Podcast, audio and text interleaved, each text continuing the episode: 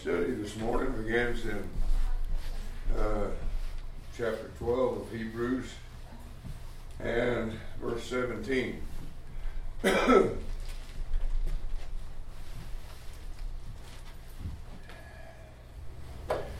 Here are some of the admonitions, the exhortations that's given in this chapter. Uh, I may not have got them all, but that's the list. That's my list. Uh, you can look it over.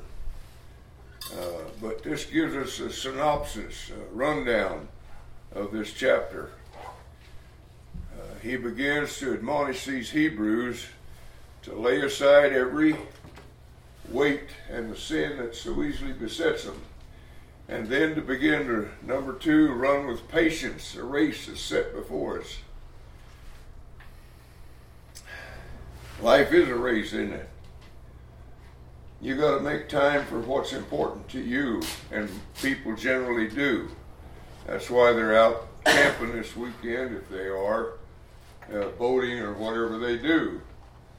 Uh, so run with patience the race is set before you.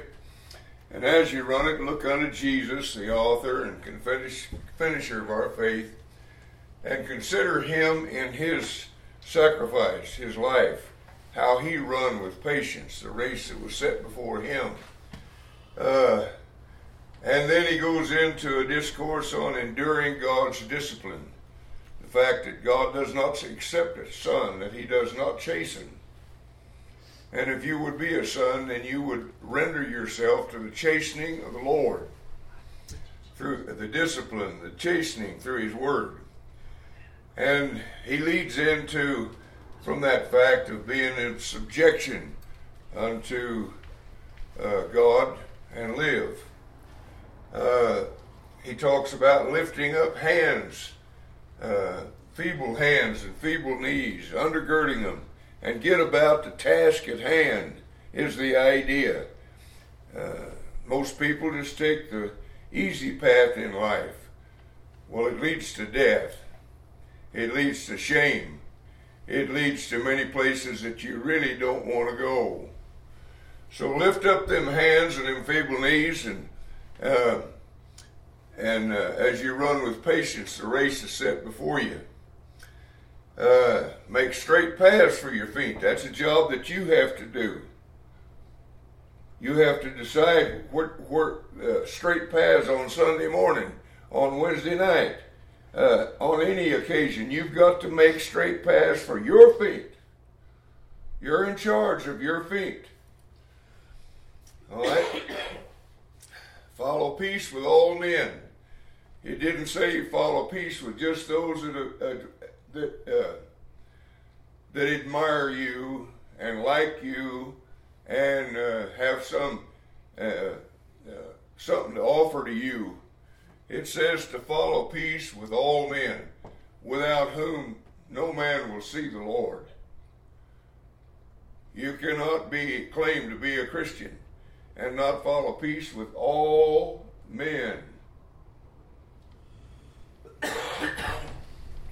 look diligently. Don't only look to your goings and your doings and your things, but look diligently lest that which is lame be turned out of the way. Refuse him not that speaks from heaven. At one time he spoke from earth, and it was devastating. It was awesome as it scared those people half to death. They couldn't endure the voice of God, the command of God. And so uh, we're to look diligently to him and refuse him not. Whatever he says goes. Whatever his law is, that's what you that's what you run in. That's what you do. And then uh, he closes out the, that seven, that twelfth chapter with the admonition: serve God acceptably. Is there an acceptable way to serve God? That's what it said, wasn't it? Well, what's the matter with the denominational world? They're not looking for the acceptable way. They're looking for their way. And you got to be wise enough to see that. After all, John said, try the spirits to see whether they are from God, because many false prophets have went out into the world. And so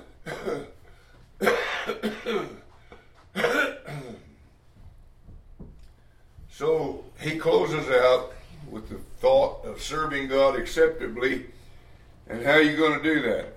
With reverence, great respect and awe for God, who He is. He's not a thing to joke about. He's not a thing to take lightly. He made this universe and He made you, and He'll destroy you or He'll save you. Life and death, your life and death hangs in a balance. Serve God acceptably with reverence and godly fear. Are we to fear God? You better believe it. You better believe it. We love Him to death because of His grace and mercy. But we also fear lest that which is lame be turned out of the way. Lest we fail of the great uh, honor that's been given us as His children and His family.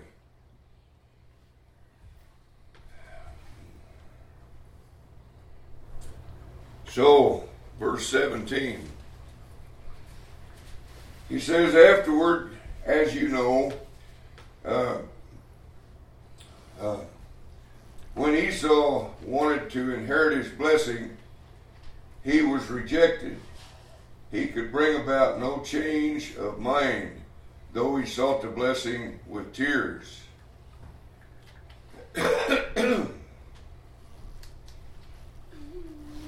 well, he's talking about, as we see in verse 16, uh, that he was a godless man who for a single meal sold his inheritance rights. Now, that's what the world is doing, is selling their inheritance rights that God offered them for the pleasures of sin for a season. They're out this morning, wherever they're at, uh, enjoying what they chose to do. They didn't choose to be here with us, did they? It's kind of evident, isn't it? And so the admonitions that Paul gives there in this whole chapter.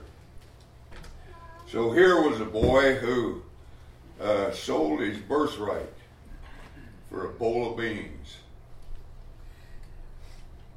Look around you at your neighbors, your friends, your relatives. What are they selling their birthright for?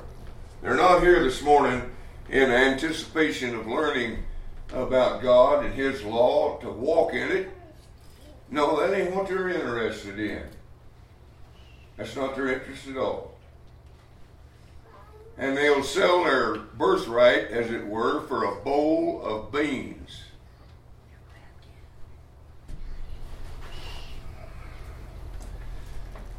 So, here in verse 17, uh, the writer announces the deed is done. Esau must learn that certain actions bear certain inevitable results.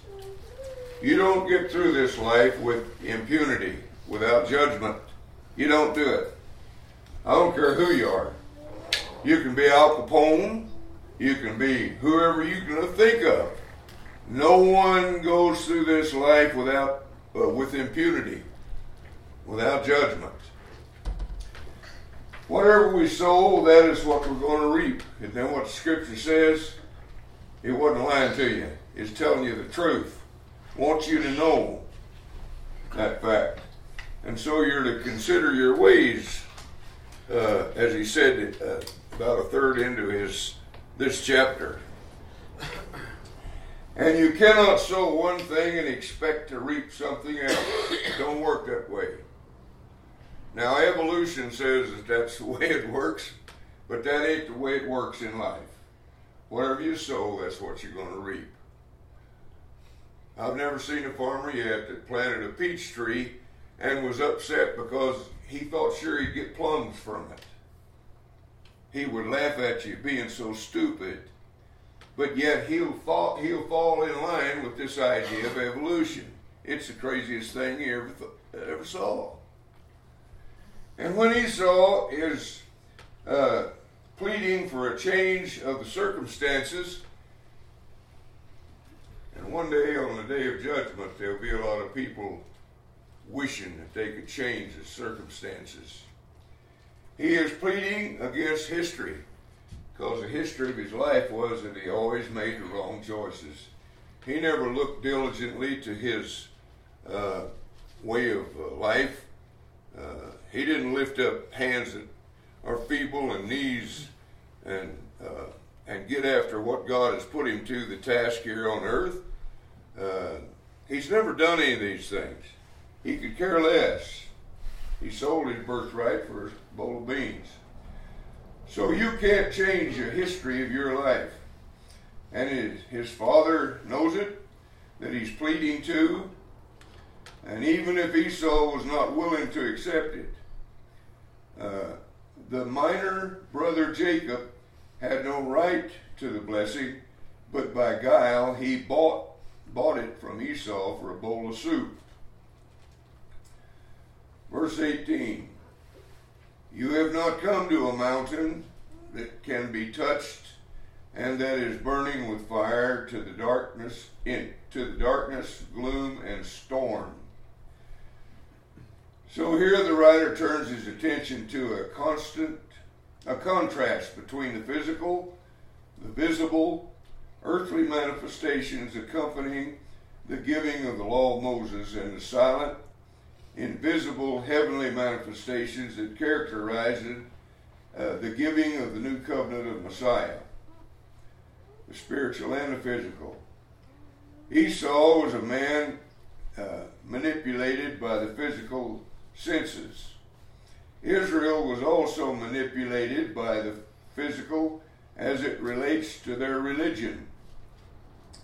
They want God to manifest himself visibly so that they could live by sight rather than by faith.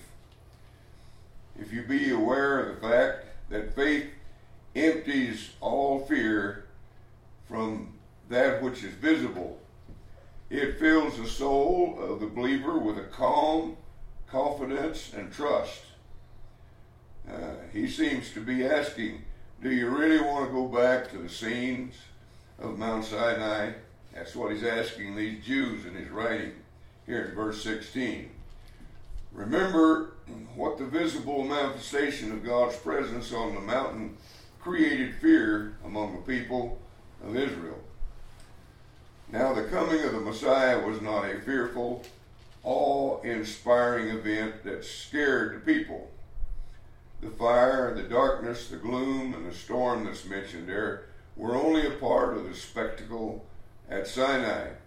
And so the writer continues to recall the dread that uh, that, that occasion brought. Verse 19 To a trumpet that blasts, or to such a voice speaking words, so that those who heard it begged that no further word be spoken.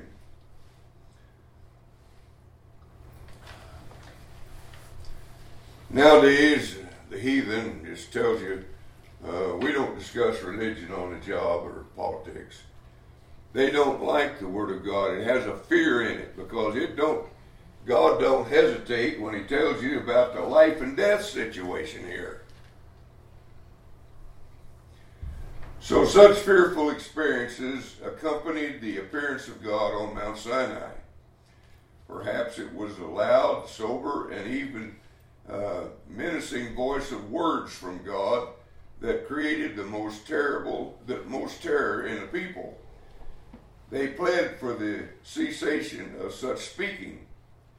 The trumpet blast called them to attention, but it was the words that seemed to have created their awe on that occasion. Verse 20.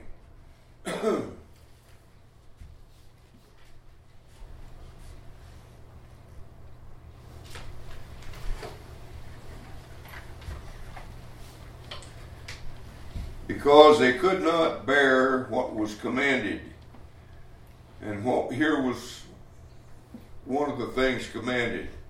If even an animal touches the mountain, it must be stoned.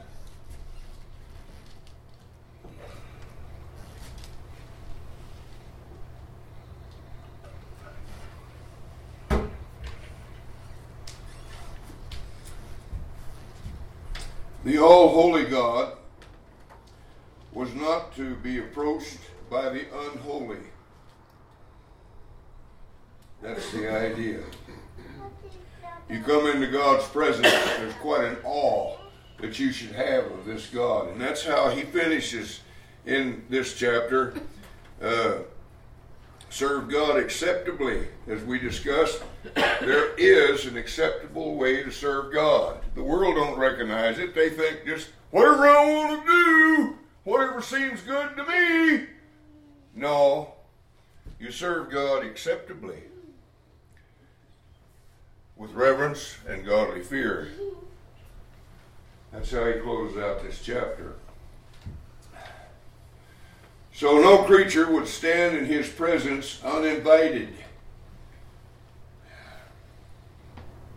The command to stone the animal that touched the mountains, a mountain, uh, only intensified their fear of what would happen to them should they violate uh, on on of the orders issued with such a menacing tone. So to draw near to God physically in those circumstances would have resulted in physical death for any of them, even the animals, the ignorant animals. Verse 21 The sight was so terrible that Moses said, I am trembling with fear. So even the one who received that law, Moses, was literally shaken by the experience.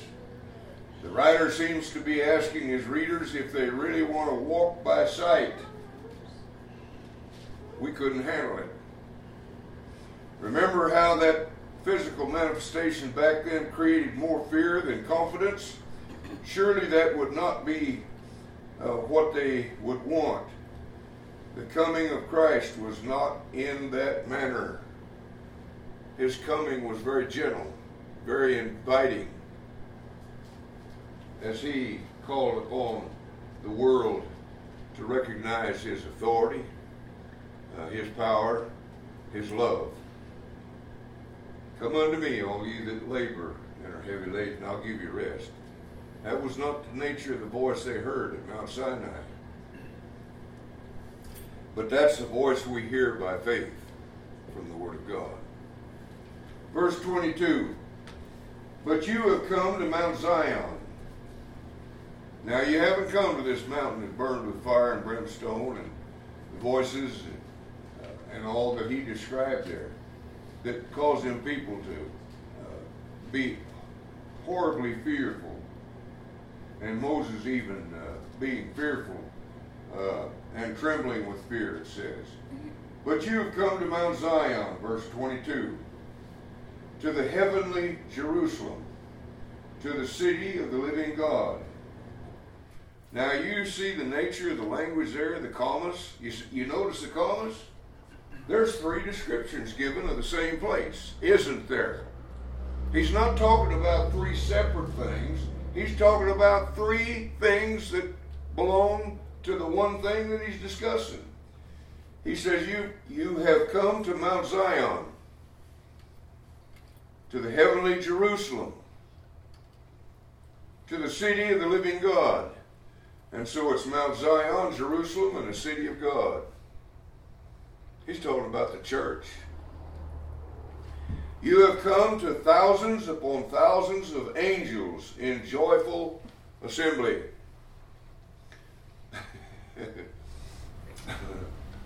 you know, if we could see by the physical sight, this building this morning is full of angels rejoicing over the offer of God and the presentation of it. I mean, you may not be rejoicing. I had to get up this morning and eat cold oatmeal and this, that, and it was raining. And I just had a hell of a time getting here. Yeah, we can look at all the dreary things. If we could only see the joy that's offered us the joy that we have because of the promises of God. We'd be like those angels because in the church, in this heavenly Jerusalem, in this Mount Zion, in the city of God, there's thousands upon thousands of angels in joyful assembly. They didn't find it dreadful. The speaker, you know, he just don't speak the way I like, and it just upsets my whole day. Well, you'd have been upset if the angels spoke to you. You know that? If you got an upset manner of looking at things, you ain't never going to be satisfied unless you're out on a camping trip somewhere or a boat having fun in the sun. So, you've so what he says here is you didn't come to that mountain that burned and was awesome. But you have come to the calm, quiet, uh, invisible realities of God's spiritual presence with his people.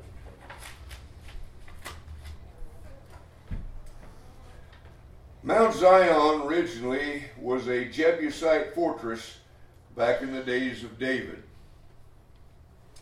It was later conquered by David and he David and he extended the south the stronghold to cover the entire city of Jerusalem.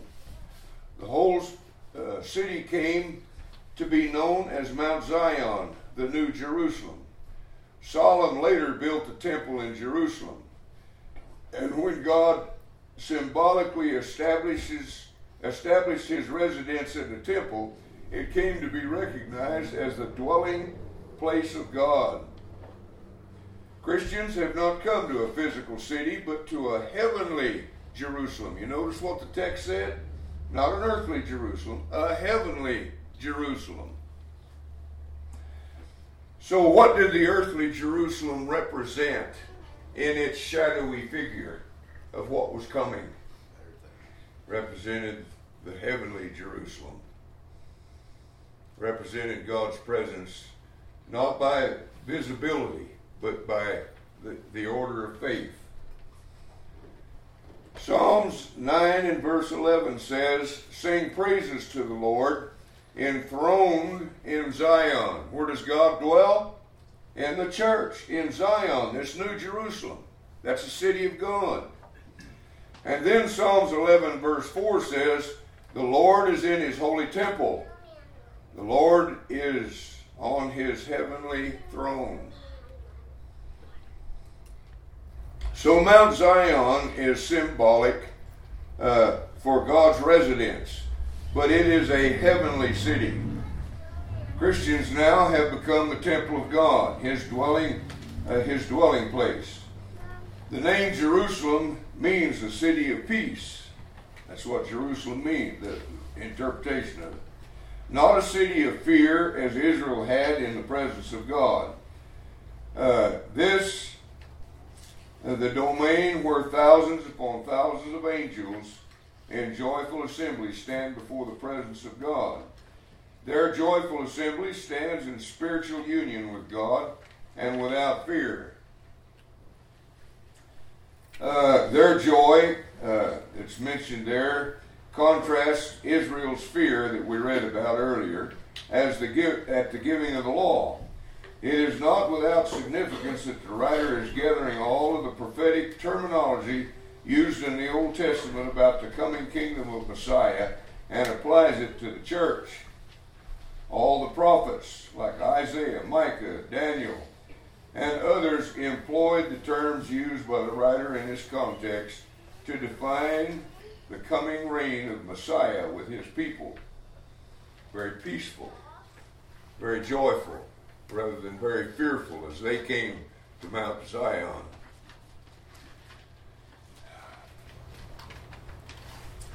God spoke on Mount Zion to a physical nation physical blessings, and their walk was according to law, not grace that's quite a different from what we have in Christ. And according to law, that'd scare you to death, wouldn't it? Thou shalt not, thou shalt not, thou shalt not. And the burning question that must have been in the minds of a lot of them people was, what if we do? That brings about fear. It does today. When you read Romans 7, you see the man uh, Paul as he places himself by illustration under the law. He said, My intellect's, I'm intelligent enough to see that the law of God is good. But I have a law in my members that wars against the law of God. And it brings me into captivity to that law that if you sin, you die. You're cut off from God. God will not tolerate your presence.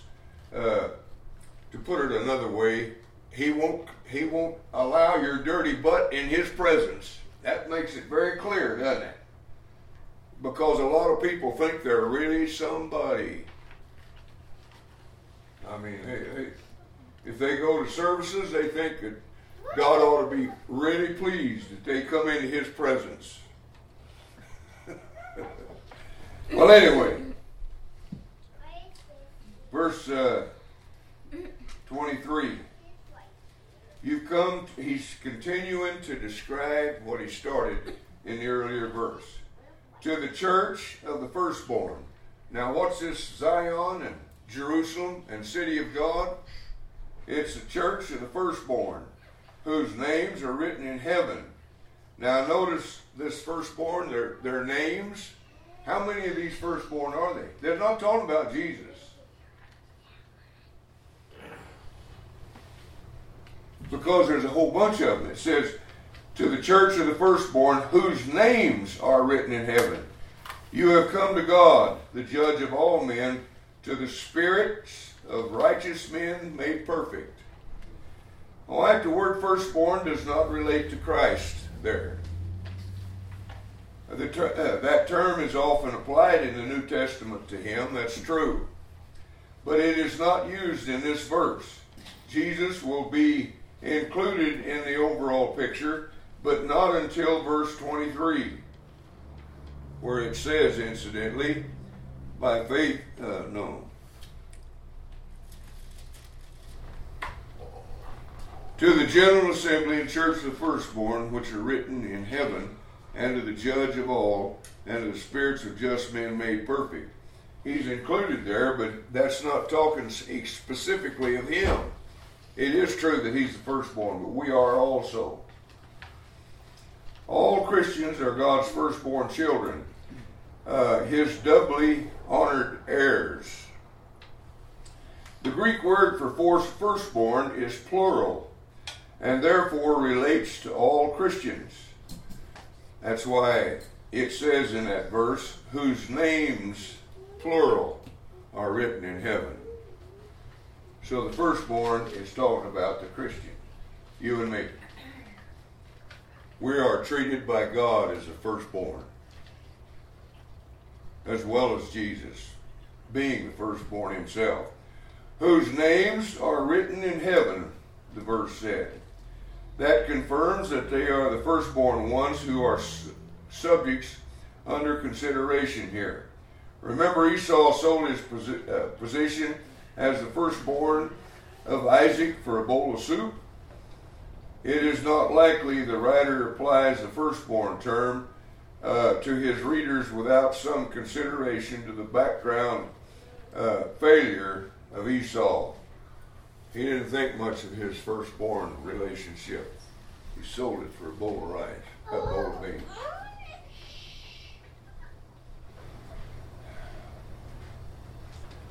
He continues, he says, You have come to God. Well, with great boldness and confidence in chapter 10, verse 19. The Hebrew people seem to have been repelled from God when he appeared on Mount Sinai. But in the church, his people draw near with confident joy. And so there was the repulsion at Mount Sinai and the joy of the Messiah in the church. The angels rejoicing. So God is the judge of all men, it says, but Christians do not fear him, for they will be at judgment, but not under judgment. Look at John 5 and verse 24. I remember the first time I saw this, it just blew my socks off, as it were. 1 John 5, 5 and verse 24. Hmm.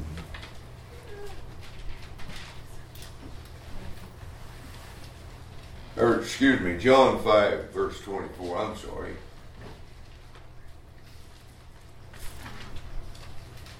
Somebody got that? I tell you the truth, whoever hears my word and believes him who sent me has eternal life and will not be condemned. He has crossed over from death to life.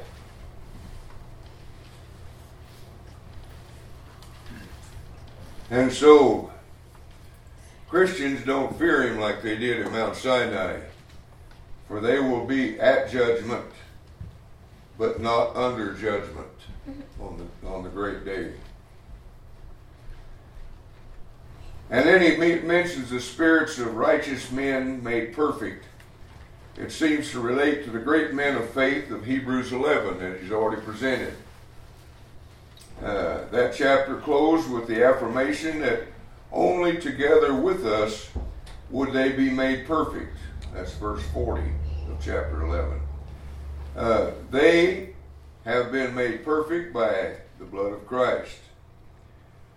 With this, the writer tells us that we have come into the relationship where all of the redeemed of all ages, whether it was the patriarchal, the mosaical, or the Christian age, are gathered around the throne of God. They are joined by the angels as they all join in joyful assembly.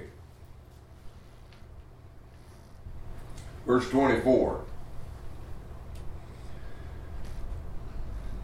When you've come to Mount Zion, to Jerusalem, to the heavenly Jerusalem, to the city of God, uh, to the place where the angels are and the spirits of just men made perfect.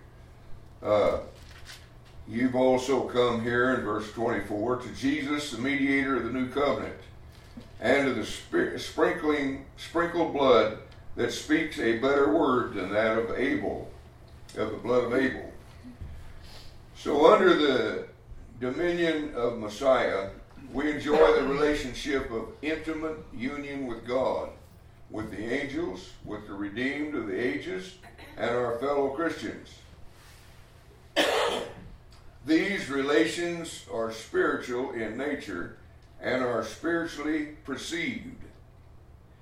We know it by revelation of the Word of God. We do not experience it by the senses, by our animalistic, physical senses. We prefer this relationship uh, revealed by God's Word, perceived in the mind, experienced through faith. We do not need external manifestations of the physical that scares us in order to see the beauty of what the writer is saying.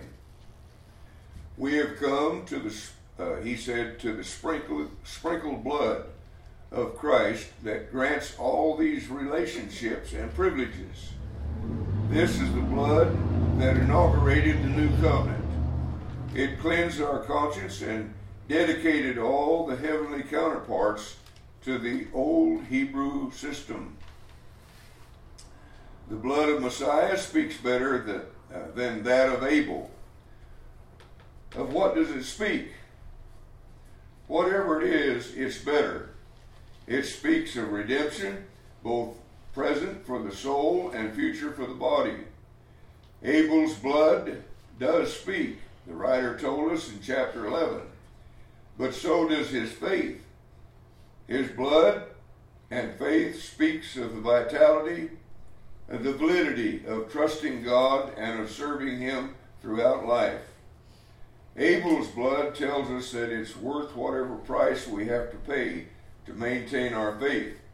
Even if our faith leads to be destroyed by an envious brother, Abel was a martyr to a righteous cause.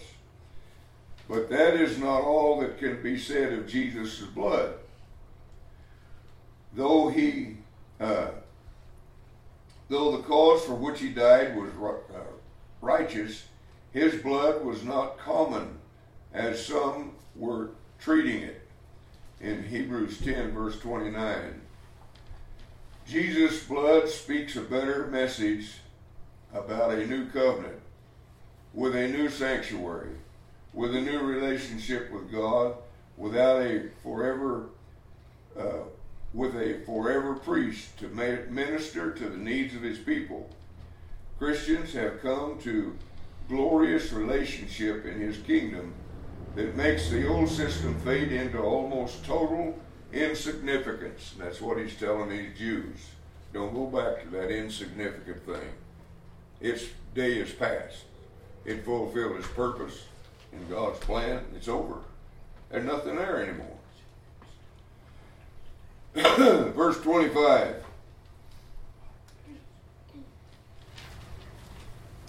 See to it that you do not refuse him who speaks. If they did not escape when they refused him who warned them on earth, how much less will we if we turn away from him who warns us from heaven?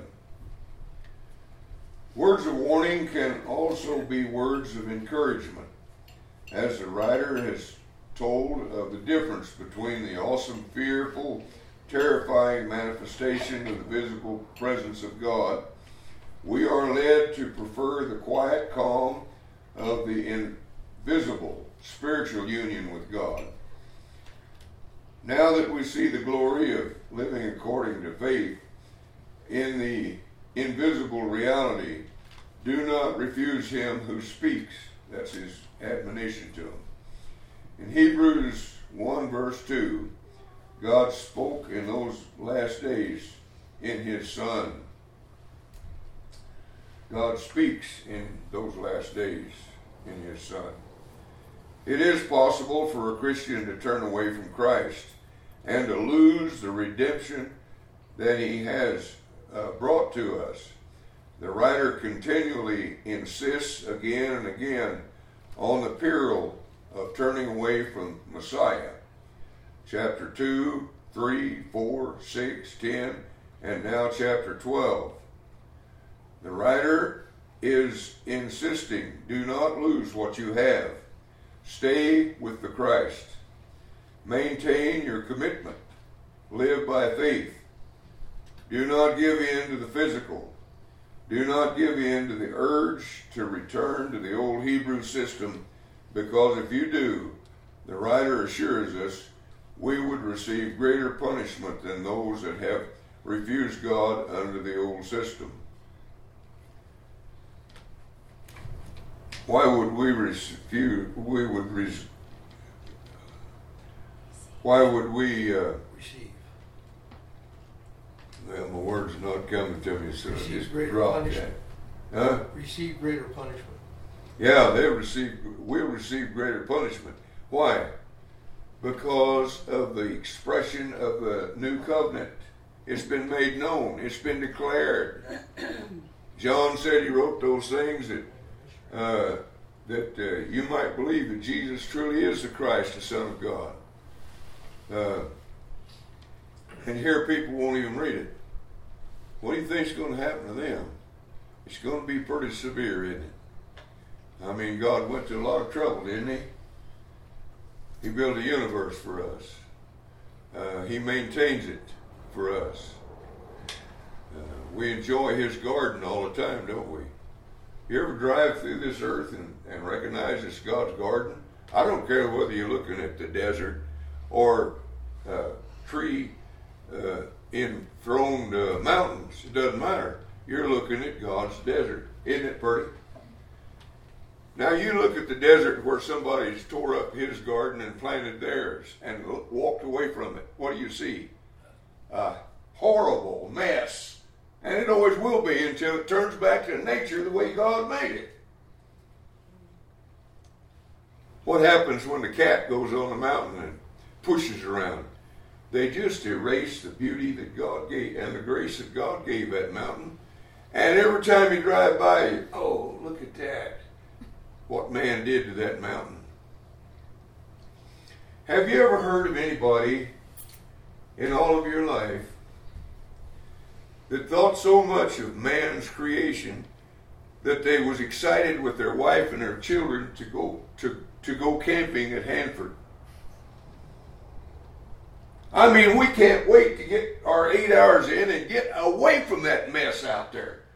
All it is is cement buildings and just just a mess. that they've done with God's garden. Amen.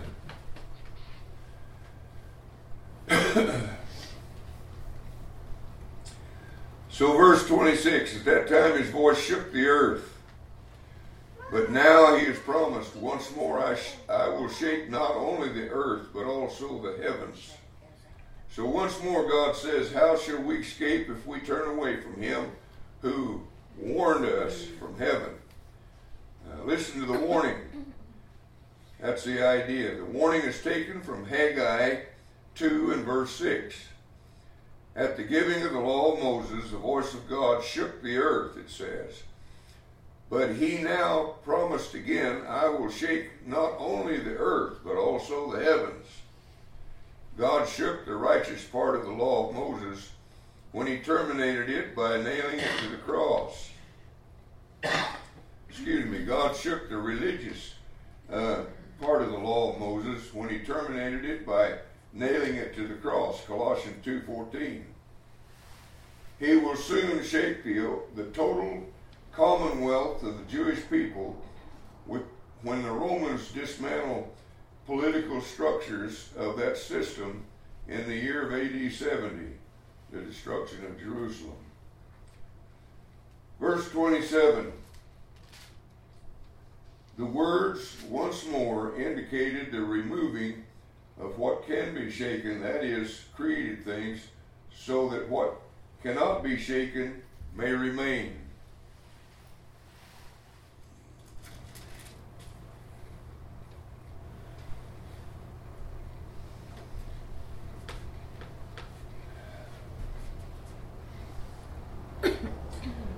So the writer's building not only out of the fact that God uh, shook Mount Sinai when he made his visible appearance there, we come down through history to the days of the Babylonian captivity. Nebuchadnezzar had destroyed the city of Jerusalem, had exposed Israel, had ex- exported Israel to Babylon in captivity for 70 years. Under Cyrus, the king of Babylon, the Jews returned to Jerusalem and find the city in uh, rubble. Using the salvaged material available, they built a shanty town, a lean to temple, and it is not very beautiful. There are some men there in Haggai's day that remembered the former glory of Solomon's temple. It was a fabulous structure, but it had been totally destroyed. And to compare that glory, glorious temple of Solomon with the one built from uh, the junk heap was both sad and degrading to the people and certainly to God. Some of those old men that are passing by in Haggai's day are weeping because they remembered the glory of the former temple. But there are those, there are other people that uh, pass by and they see that old shantytown temple where God lives, and it doesn't, it does not seem to bother them. It bothered Haggai uh, that it doesn't bother them. He cries out, All you that pass by, is it nothing to you? He seems to be saying, Just look at this shameful temple. Is this a suitable place for God to dwell? We are the people of God, and our God lives is living in a lean-to, uh, rubble-built temple. He deserves more than that. And that is when God spoke to Haggai and assured him that even this temple would be dismantled again. God is looking forward to the time when Titus, the son of Vespasian, the Roman emperor, will enter into the city of Jerusalem and will totally and completely devastate it. The writer wants his readers to understand that the prophecy of Haggai is about to be fulfilled in AD 70 when it was fulfilled. The temple was abandoned by God already before the cross of Christ. And you can read about that in Matthew 23 38 and Luke 13 35. And then it will be destroyed by the Romans when they come.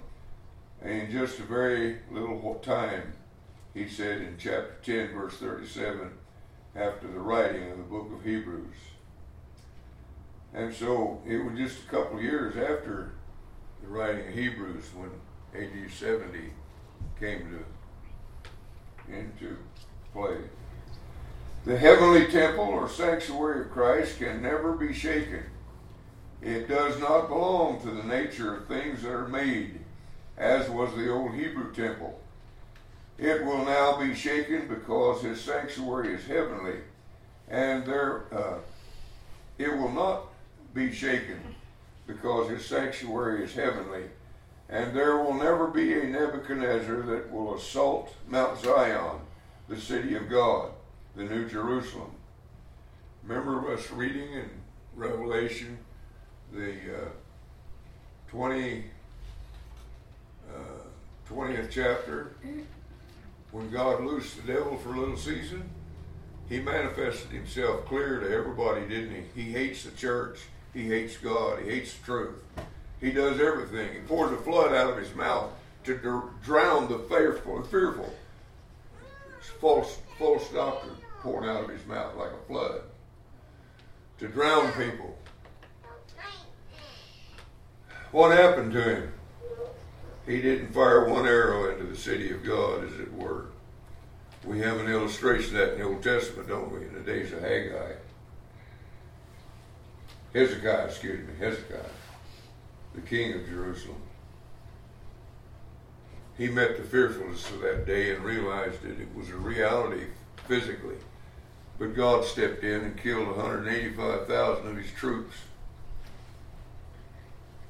in one night. Uh, and so, this Mount Zion that he's talking to these Jews about, the New Jerusalem, it cannot be touched by the armies of men. And that was a picture in Revelation 20. What happened to the devil when he gathered Gog and Magog, the enemies of God's people? Uh, that's a symbolism. And brings them against the church. His intent is to destroy it.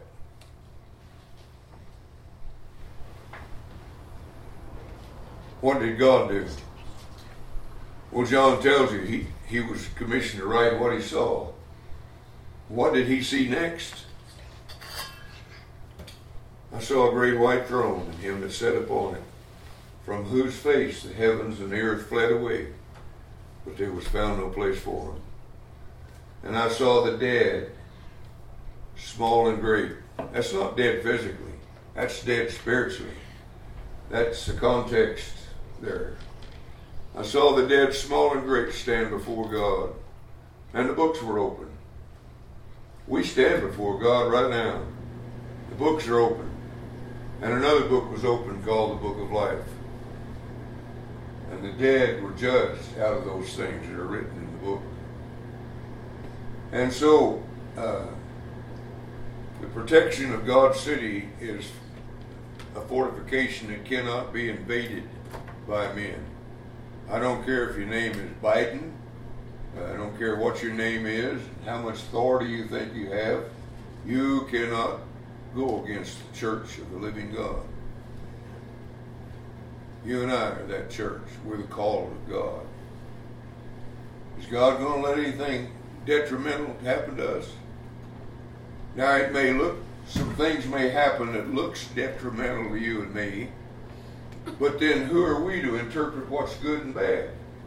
God's in charge. See, my faith leaps to this point and says, I don't understand this. I don't know why this is happening. But I do know that the one who controls all things has allowed it or commissioned it, one of the two. And I'm pleased with it.